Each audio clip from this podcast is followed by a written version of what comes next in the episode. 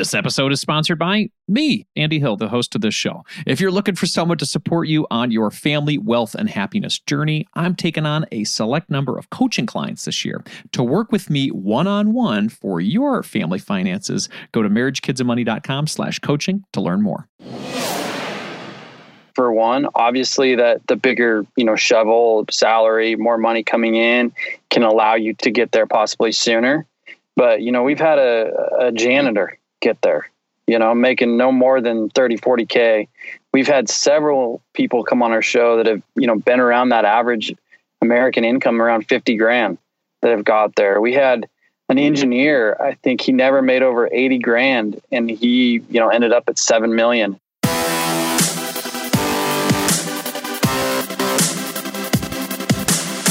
Show is dedicated to helping you strengthen your family tree and live financially free. Welcome to the Marriage, Kids, and Money podcast, everybody. This is Andy Hill, and today we're talking about what it takes to become an everyday millionaire.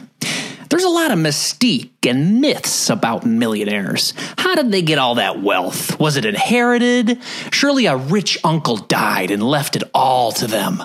Well, we're going to break through all those myths today, my friends, and talk to two gentlemen who have interviewed over 200 millionaires, and they're going to share with us the seven figure truth. Clark Sheffield and Jace Mattinson are the hosts of the Millionaires Unveiled podcast, where they interview everyday millionaires. Stories included are those of doctors, lawyers, accountants, firemen, police officers, military members, real estate investors, and much, much more. Outside of the podcast, Clark and Jace are both CFOs, so dollars and cents are their full time jobs and their side hustles. When they aren't talking to everyday millionaires and spending time with their families, these two love getting outside for a game of golf, biking, and skiing. Welcome to the show, Jace and Clark. Thanks for having us. Absolutely, guys. Thanks so much for being here. This is one of my favorite topics how to become a millionaire. So I'm so glad you guys are here. You guys have a great show. I've had the chance to be on it. I'm excited to talk to you today. So, you two interview millionaires for fun. It's like your hobby, your side hustle, the thing you guys like doing in your spare time. What are some traits these people all have in common? So, first, that we always talk about is intentionality. I think people are aware and intentional about what they're doing.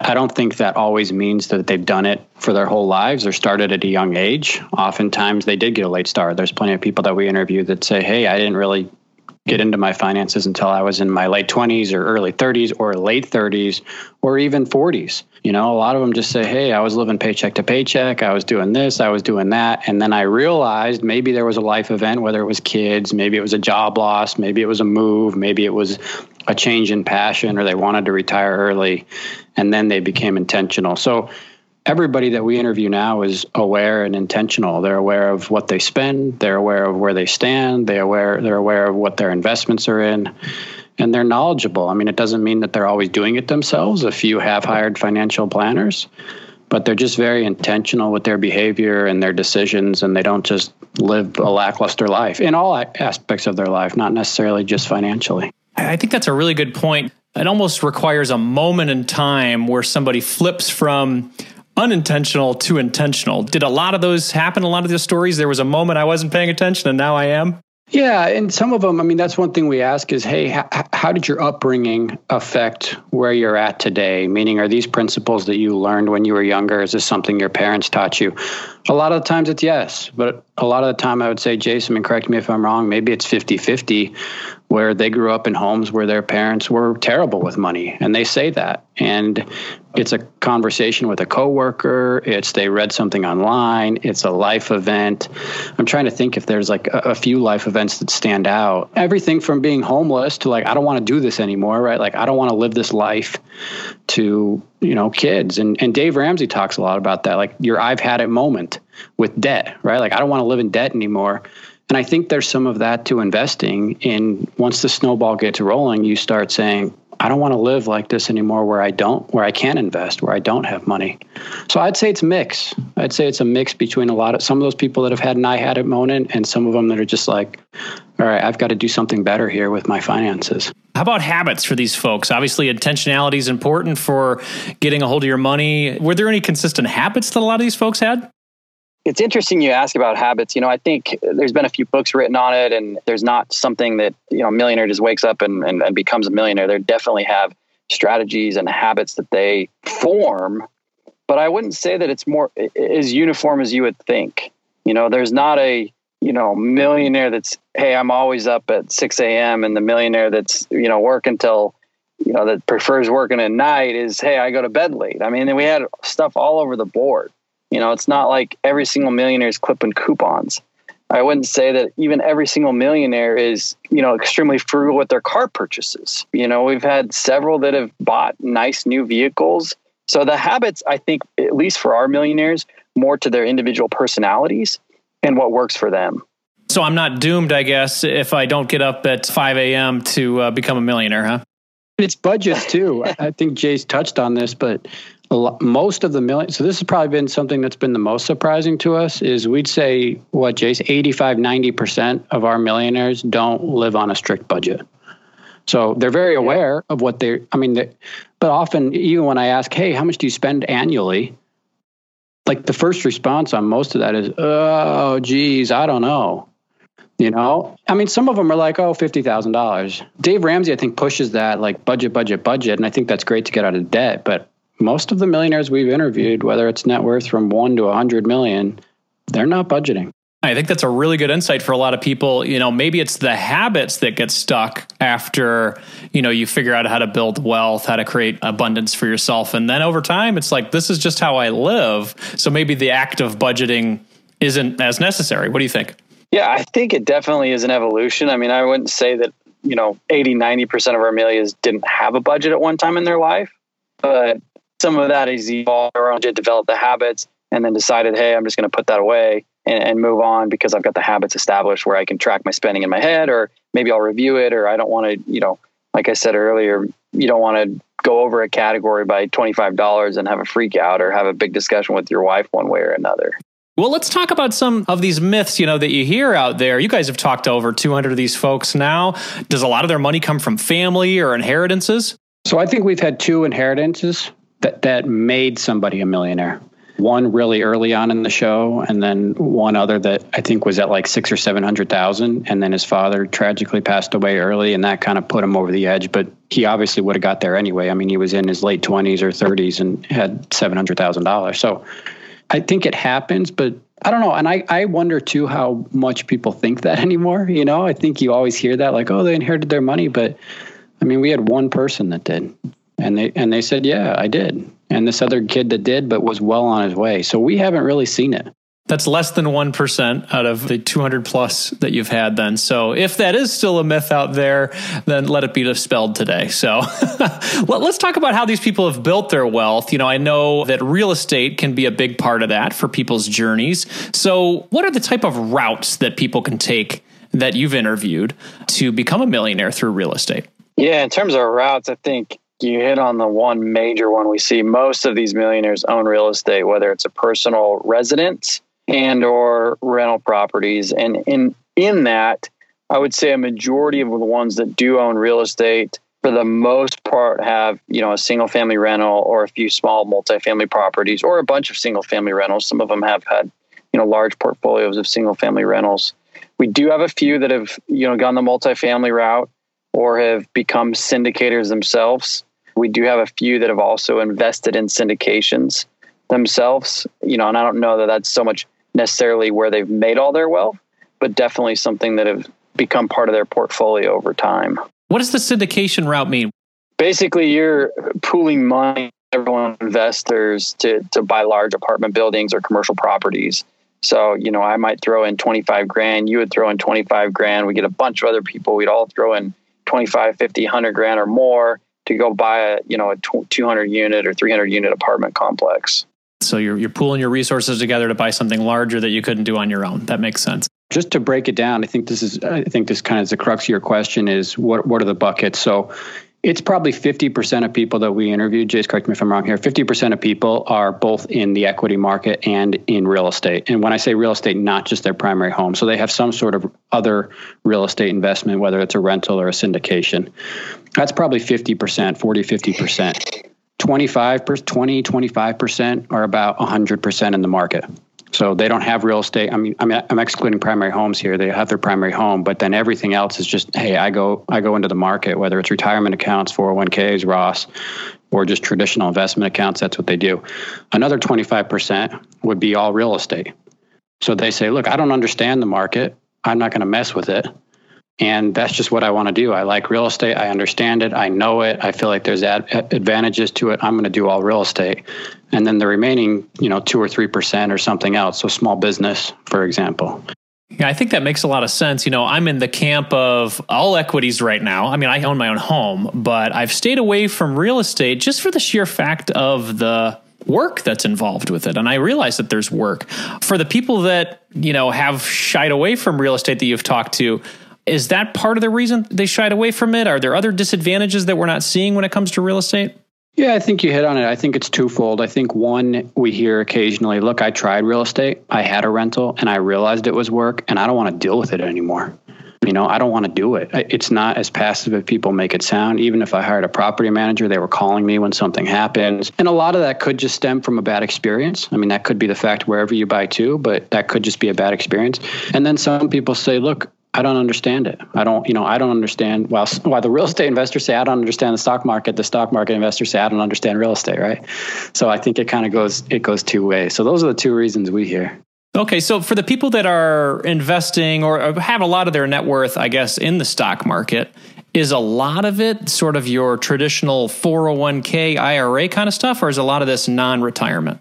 Yeah, I'd say a lion's share, probably upwards of 80% of them that are invested in the market. 90 plus percent of what is in the market is in tax protected accounts.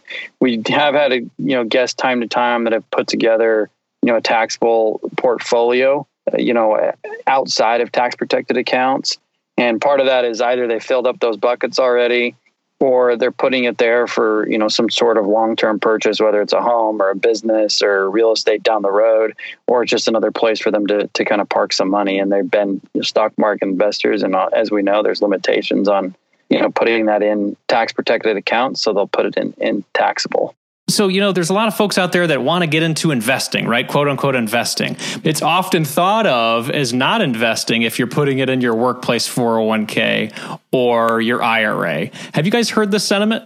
I haven't really heard that. I mean, I guess I can understand that. You feel like you're not really doing anything yourself. Is that the thinking? More of the thought that if I'm going to be investing, I'm looking for something that's got some aggressive growth and putting it away for my retirement for 40 years is snoozy and boring. To the point here with these interviews you guys have done, 90% of the folks are doing the snoozy and boring. Yeah, and I think there's an order of operations. I mean, Jason and I always talk about that. Like, I mean, and you probably you talk about it too. I'm sure is take advantage of the free money, right? And and I I get it. I mean, it's boring it's boring, right? You stick it in an S and P total market index fund or whatever, and and then you just watch it, and maybe it goes up ten percent, maybe it doesn't. You know, you have years like the last few, or maybe they cancel each other out. But I think there's an order of operations in in what you do. But I get that. I mean, there's people that we've had that jumped into real. We've had two or three people that jumped into the real estate in 2008 and 2009 and went bankrupt and lost everything.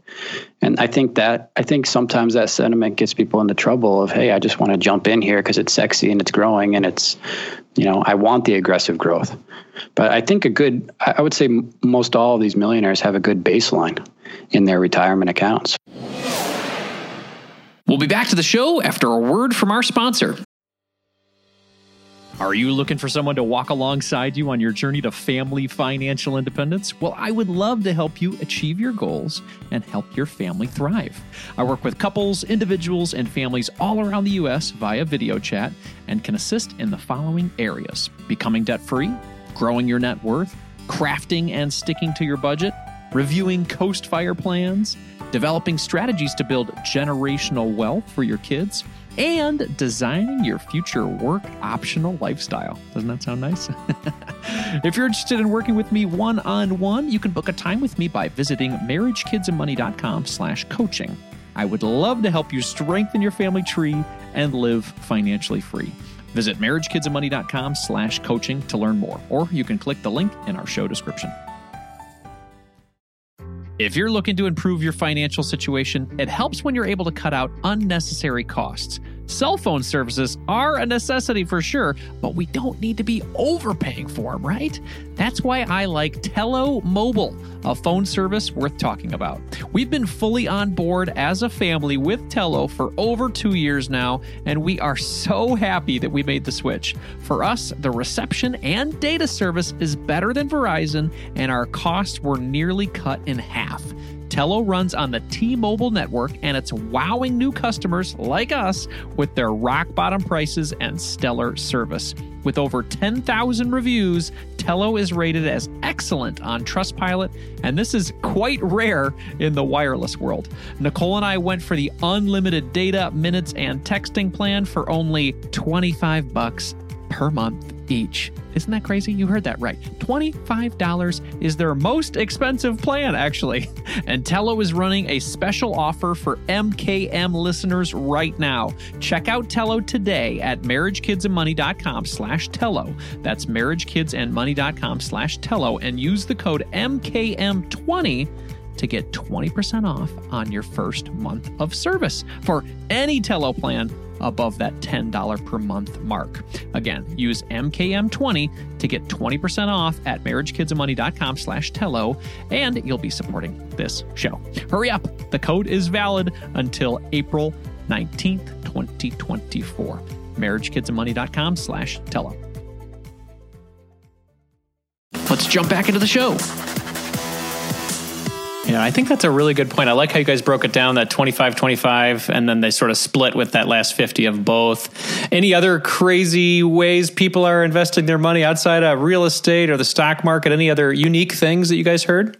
You know, we, we've had a few business owners from time to time, those that have either started their own and grown it or have purchased the business and grown it and have, you know, substantial portion of their net worth in their business you know, lately we've seen some more that are heavy in, you know, one or two stocks. For example, Tesla. We had a interview with a guy that had been pretty bullish on Tesla for several years and obviously that's taken off on a rocket ship. And you know, we are seeing more and more that that do have a little bit of crypto exposure. You know, it might not be a lot, but there are definitely more and more millionaires that are popping up with that that have some crypto exposure having a little bit of that, a little bit of other things is probably a good idea. I mean, from talking to these individuals, whether it's, you know, precious metals or Bitcoin or other things like that, individual stocks, does that make up a small portion of their portfolio? Yeah, I think it's small, but but yeah, precious metals, one that you just mentioned, that's one that we see more than I thought we would, is gold and silver. And then the other interesting one, we haven't launched this episode, but we just interviewed a week or two ago, is somebody had this guy had fifty or sixty thousand dollars in in baseball cards or sports cards. so full circle, it's interesting too to see what people include in their net worth. Some people are like, "Hey, I don't count my house because it's the whole Robert Kiyosaki thing, right? Like, oh, it's a liability; it costs me money." And then some people count it all, right? Like house, cars, jewelry, TVs. Like I'm putting it all in my net worth. And so, yeah, to your point, I, I, think it's interesting. You see the crypto, you see the gold and silver, you see the baseball cards, you see the Rolex watch, you see the Teslas. But yeah, nobody that we've we haven't interviewed yet somebody that's had Tesla or baseball cards or or not Tesla, but crypto or something some alternative asset, right, as a large, large majority of their net worth. It's always below 5%. That's a good point. And then, Jace, I know you guys get very detailed with the net worth as you guys are interviewing your guests because I had the opportunity to be on your show. How do people value their businesses? Is that something you see on those net worth charts? Yeah, that's a good question. And and the ones that have done it, you know, they they're obviously experts in their field and their space, and so it's a lot easier. Some of them get an annual review of you know, a third party comes in, valuation firm. Part of it is for their net worth statement. Part of it's probably for their banks, line of credit, et cetera. And then uh, some are just, hey, look, I think I could probably sell it for two times earnings or three times earnings, which, you know, in my opinion is probably pretty fair.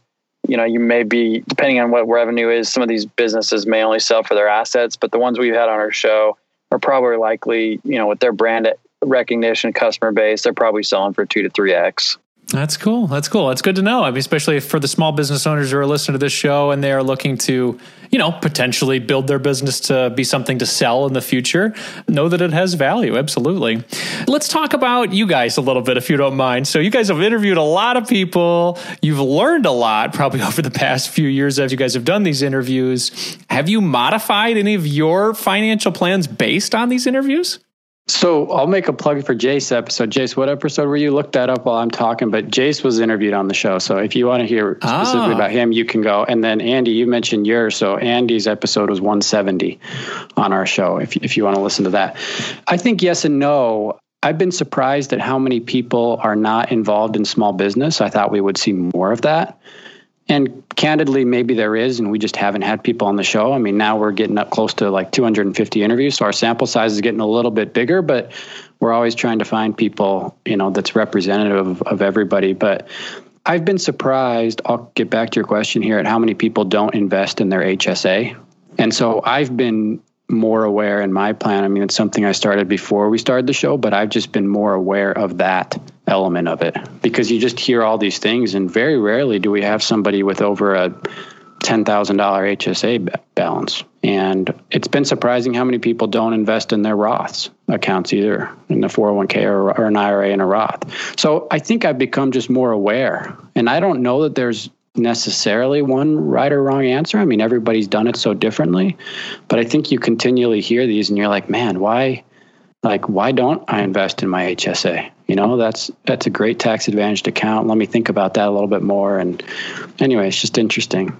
And I wonder if it's just based on the time that it's been popular or around. Like HSA, I mean, how long has that been around or available? In the last 10 years? And then Roth, maybe what? 2025. Exactly. And then 401k has been around since, you know, the 70s. So is it just the time, you think? Yeah, I think that has a factor. It's just the, the you know, the, the adoption of it is just slower. People don't quite understand it as much. There's education that goes into it and then even when people do have an HSA, there's all sorts of other strategies around. Do you do you actually spend out of that every year for healthcare, or do you say, hey, look, this could be a really good investment and retirement vehicle down the road for myself as it continues to compound, and as long as I use it for healthcare, I mean, this, these accounts could grow pretty substantially. And the HSA seems to be changing, I don't want to say daily, but every once in a while it's changing. Like you can, I don't want to say this incorrectly, but I think you could buy sunscreen with your HSA debit card now based on some changes that happened, I think, in the CARES Act. So things have been changing even over the last year. How about you, Jace? Has anything changed for you as you've been doing these interviews? Anything uh, as part of your plans?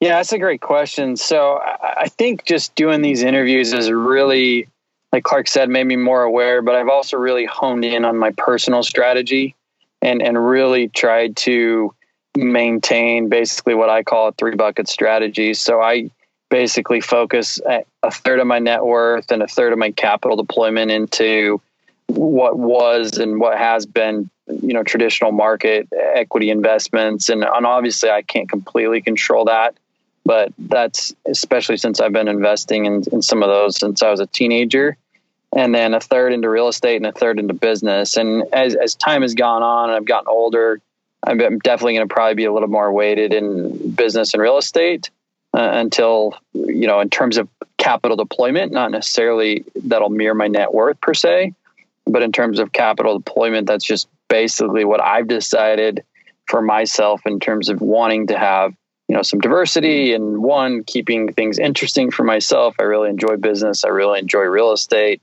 And it's fun for me to to kind of play that game more than necessarily trying to like you know strive for that absolute highest net worth possible. Uh, i think there's definitely possibility in in business and real estate to do that but those things are more tangible for me and a little bit more fun. And if i don't quite make as much you know on one deal or not because of one reason or factor or another out of my control or even in my control. And instead of investing in the market, oh well. But at the same time, I kind of just feel like I've got enough exposure to, to public equities and things that I don't completely have control over. And so I've kind of brought some of that more capital deployment, you know, underneath my own control and umbrella and whatnot. And I think the other thing too is I've been pretty consistent trying to keep you know my cash levels and my primary residence equity under a certain level you know, we haven't seen many that have been over 10, 20% between those two. And I've really tried to, to kind of mirror that, especially the ones that have gotten, you know, more and more, you know, on along their journey in their 50s and 60s. They've really mirrored keeping that 10 to 20% home equity cash I think that's great. And I think you made a really good point. It made me think about my point earlier when people are calling investing for your retirement kind of snoozy and boring. You were saying, hey, well, you know, because I'm just going to kind of put it on automatic for, for my retirement, I'm going to put some more of my time, my interest, and some of my money towards the things that do bring me joy, that are making me interested, that being your, you know, real estate side of thing and business. So maybe there is something a little bit to, uh, you know, throwing your money towards the things that make you happy today. And then, yes, let time and compound interest do its thing for your retirement down in the future. So I love it. I love it. I mean, we got to ask you, you guys are interviewing millionaires all the time. Where are you guys in your millionaire journey? Can we start with you, Clark? I'm not there yet. I wish I was. I'm not there yet. Well, what are you going to do to get there?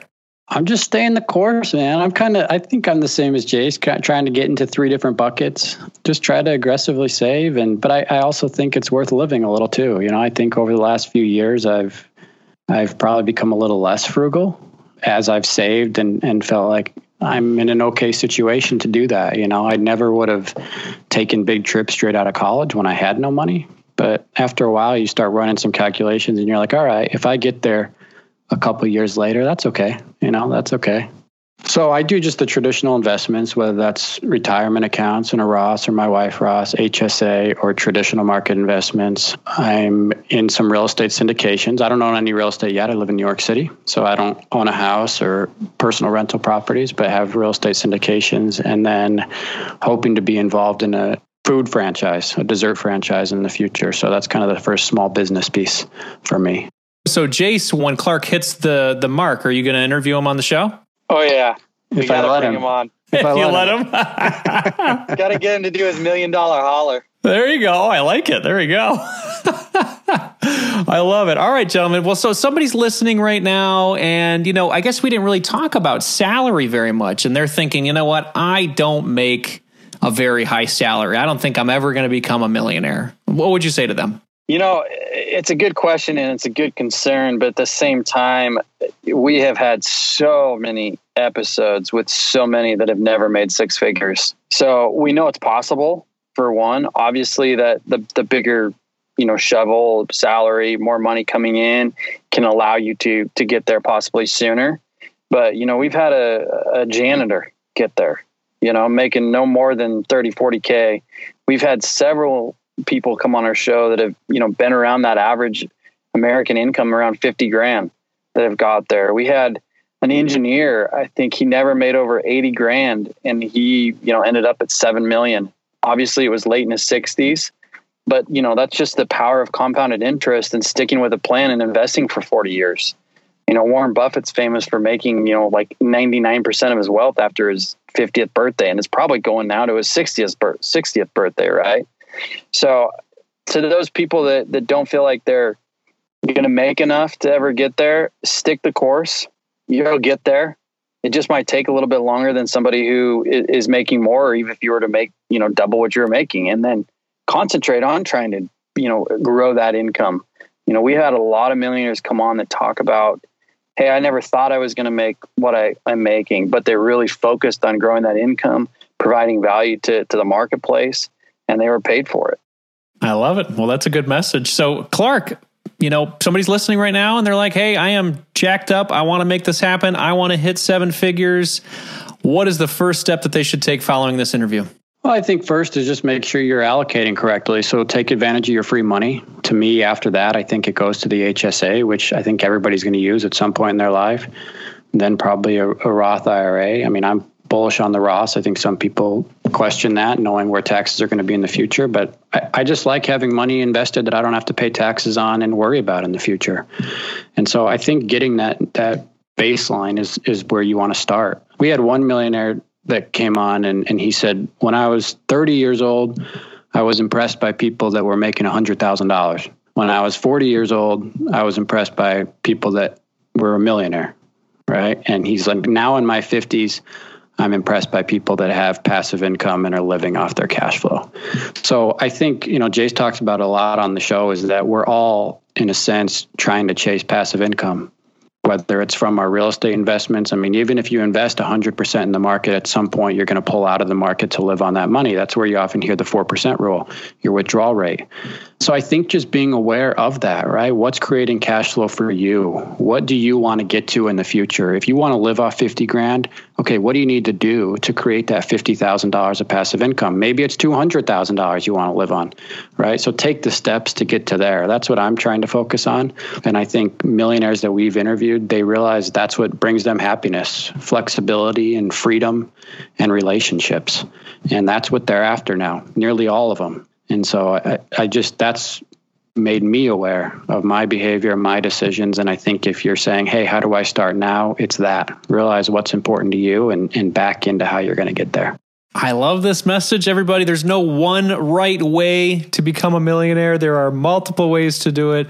And these gentlemen have talked to over 200 folks that have done it.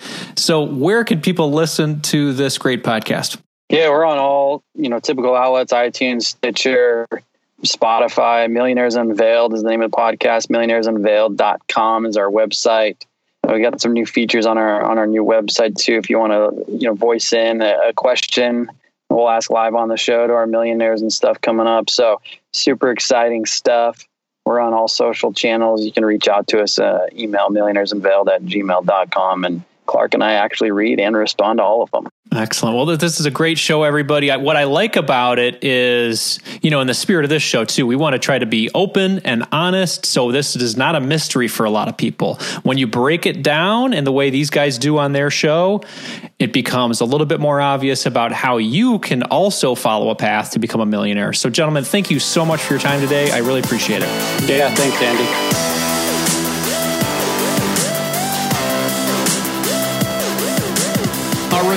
Chat about what it takes to become a millionaire today.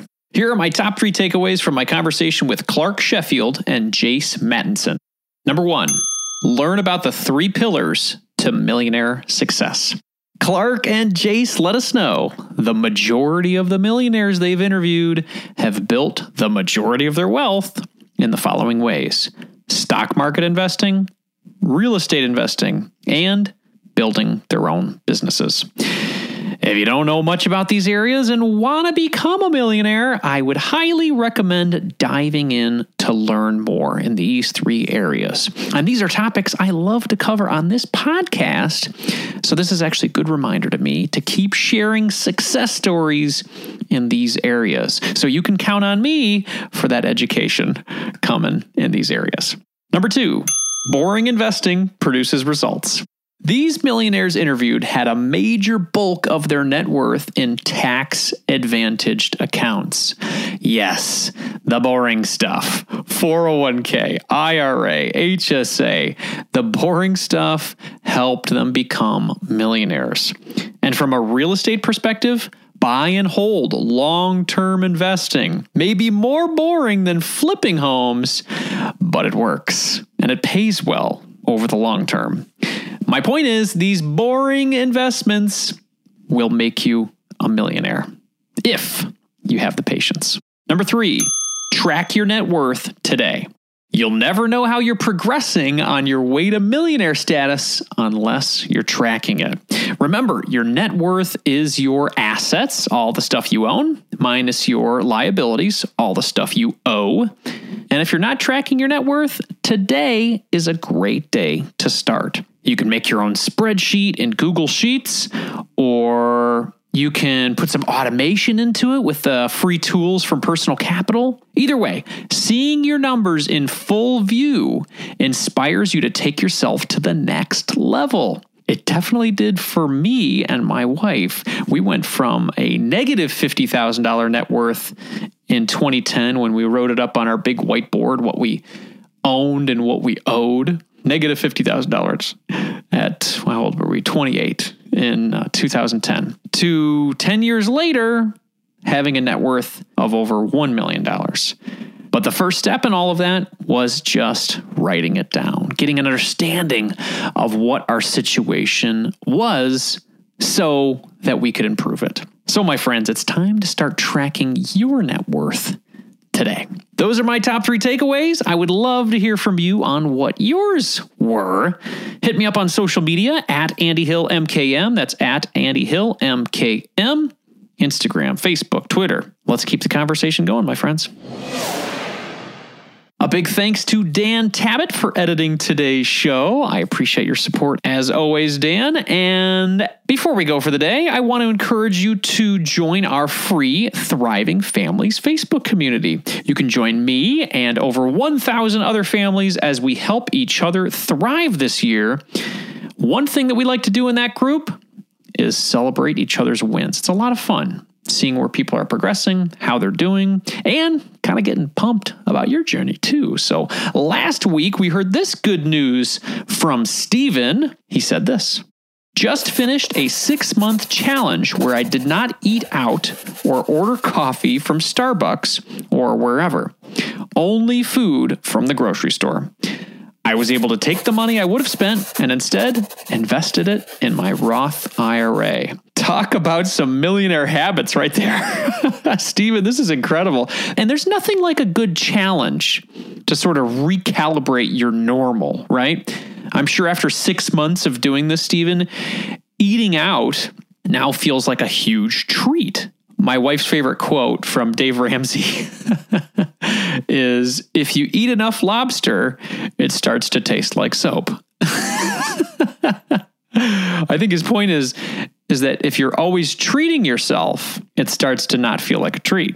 So, good for you. Recalibrating yourself and investing towards your future, your future self, Steven. I bet you is just looking down right now saying, Thank you. Way to go. Can I get a round of applause for our friend Steven? All right, man. Way to go. Congratulations on this investment towards your future and recalibrating normal. I like that. If you want to share your big wins with us and inspire others along the way, please join us at marriagekidsandmoney.com slash community. This is a Facebook group. It's a free Facebook group. Again, that's marriagekidsandmoney.com slash community. We would love to see you there. In the spirit of growth and inspiration, I'm going to end the show with a quote today from Jim Rohn. Become a millionaire, not for the million dollars, but for what it'll make of you to achieve it. Your seven figure future is in your hands, my friends. Carpe diem.